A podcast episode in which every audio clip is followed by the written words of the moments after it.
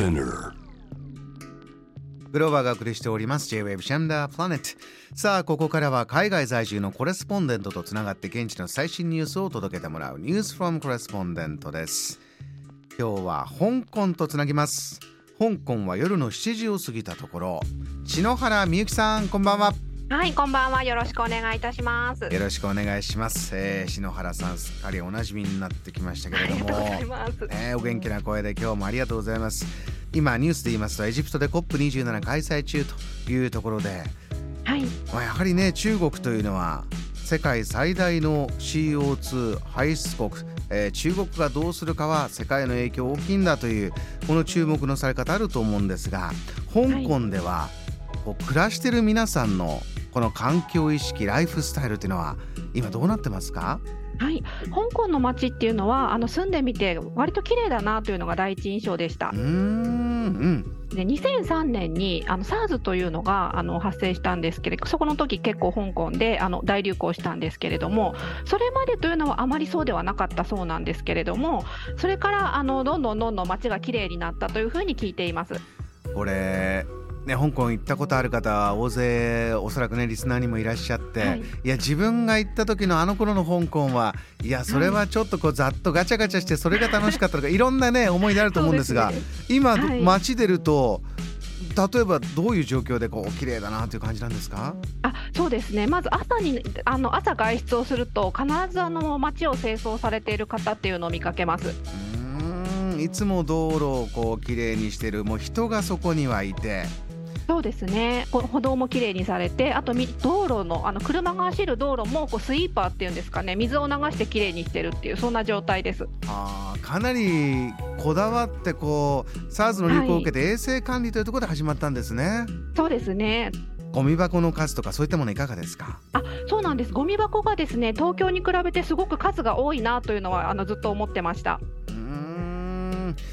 ゴミのこうなんて言いますかねポイ捨てするとかタバコだ、ガムだとかまあいろんなこう、はい。ね皆さんの習慣もあると思うんですけどそういうのどうですか、はい。生活習慣は。あのですね、あそうですね、香港ってむしろ食べ歩きがあのやりやすいというか、食べ歩きみなしているような街なんですけれども、食べ歩いていても、終わった後にすぐに捨てられるっていう感覚です。私もよくスタバのコーヒーとかあの持ち歩いたりするんですけれども、あどこに捨てようかなって思うような方はほとんどないです。なるほど。パッとゴミ箱があってそこに捨てて、はい、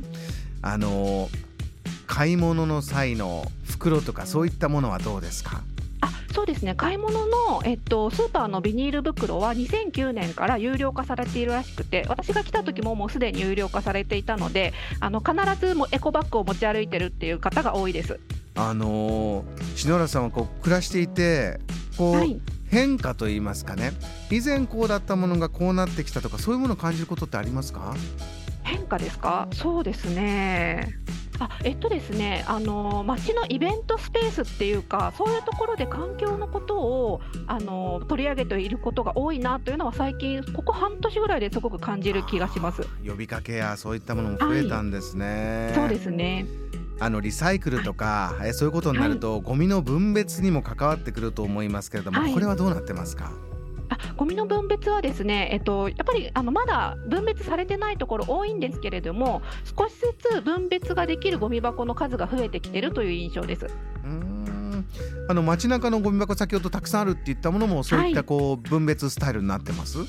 えっと、たくさんあるゴミ箱はあの一つのドーンとした形なんですけれども、えっと、公園ですとかちょっと広いスペースにあるようなゴミ箱はあの、えっとですね、3種類に分かれてるゴミ箱が多いです。普通のゴミと金属っていうものとプラスチックっていう3種類の分け方になっています。あー一般ゴミ金属プラスチック、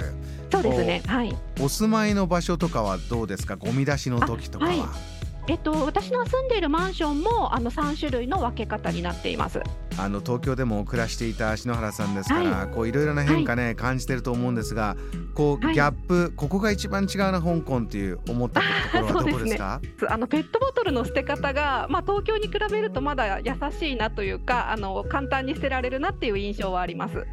あの全部こう細かく細かくラベル剥がして何してってしなくてもはい。まだ香港はいいんだ、そうですね。あの東京にいるときはもう必ず洗うのがもうなんかセットになっている感じで洗ってラベルを剥がしてあの蓋は別でっていう感じで分けてたんですけれどもここはもうあの、まあ、洗わずそのまま出してもいいぐらいの感覚で皆さんおられるような気が、はい、します。そうやって伺うと東京はいつの間にか本当そういう細かい分別慣れてきましたよね。そうですね。はいそうだと思います。すごくいいことだと思います。篠原さんあの少しこの COP27 にまた戻りまして、はい、えー、香港の行政府としてはこの環境についてどうやってこうとどんな立場なんでしょうか？今回このお話をいただいて私も行政のホームページそんなに普段暮らしてると見ないんですけれどちょっとあの改めて調べて。みたんです。ありがとうございます。お伝えしてもよろしいですか？お願いします。はい、今ですね、10年ごとにこのあの計画を発表しておられるらしくて、今回の発表は2035年までの計画なんですけれども、うん、それによると、やっぱりあの日本と似てます、廃棄物の削減と資源の循環と、あと埋め立てゼロっていう3つのあの目標を掲げているみたいで。すあの暮らしでの影響というのもあるんですか？そうですね。まさにそこがありまして来年からという予定なんですけれども2023年から家庭のゴミが有料化されるあの具体的にはゴミ袋が有料化になるのででその有料のゴミ袋に出したゴミしか持っていかないっていうそういう形になるそうです。この家庭が出すゴミをもっと減らしていかないとというのは実感としてあります、はいそうですねあの統計としても、やっぱりあの2018年よりも2021年の方がわずかながら増えているっていう統計を見つけたんですけれども、うん、この期間ってあの香港の海外旅行の数がほとんどないので。あの旅行の方が減っているのに大幅に減っているのにあのゴミが増えているっていうのは、まあ、いわゆる私たち住んでいる人が出しているゴミがまだまだ多いっていうことだろうなっていうのは感じてます。そういった数字にも、えー、反応しながら香港の暮らしもゴミの部分変わっていきそうだというお話です。篠原さん、お忙しい中、えー、最新リポート、はい、今夜もありがとうございました。ありがとうございました。またよろしくお願いします。またお願いします。From 香港篠原美由紀さんのお話を伺いました。JAM The Planet